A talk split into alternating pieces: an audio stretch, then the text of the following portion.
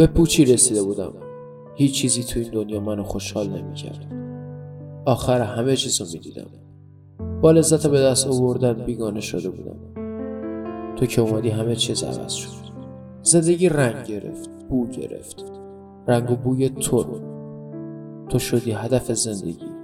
امیدها با تو بود ناامیدیها با تو. بود همه چیز به تو برمیگشت. این بیشتر از یک انتخاب و رسیدن به یک پناهگاه بود. بیشتر از بود ساختن. عشق بود. اتفاقی بود به نفع زیستن. اما نمی‌دونم عشق چی کار می‌کنه با آدم. من وقتی به عشق می‌رسم تعادلم از دست میدم. به هر حال امروز که نیستی من دوباره به زندگی نگاه می‌کنم و دوباره به پوچی می‌رسم. هرچند ظاهرا این روزها و آینده روزهای آرومتری هستند. ولی داریم در مورد کدوم آرامش صحبت می‌کنیم؟ من زیباترین شکل آرامش رو از دست دادم.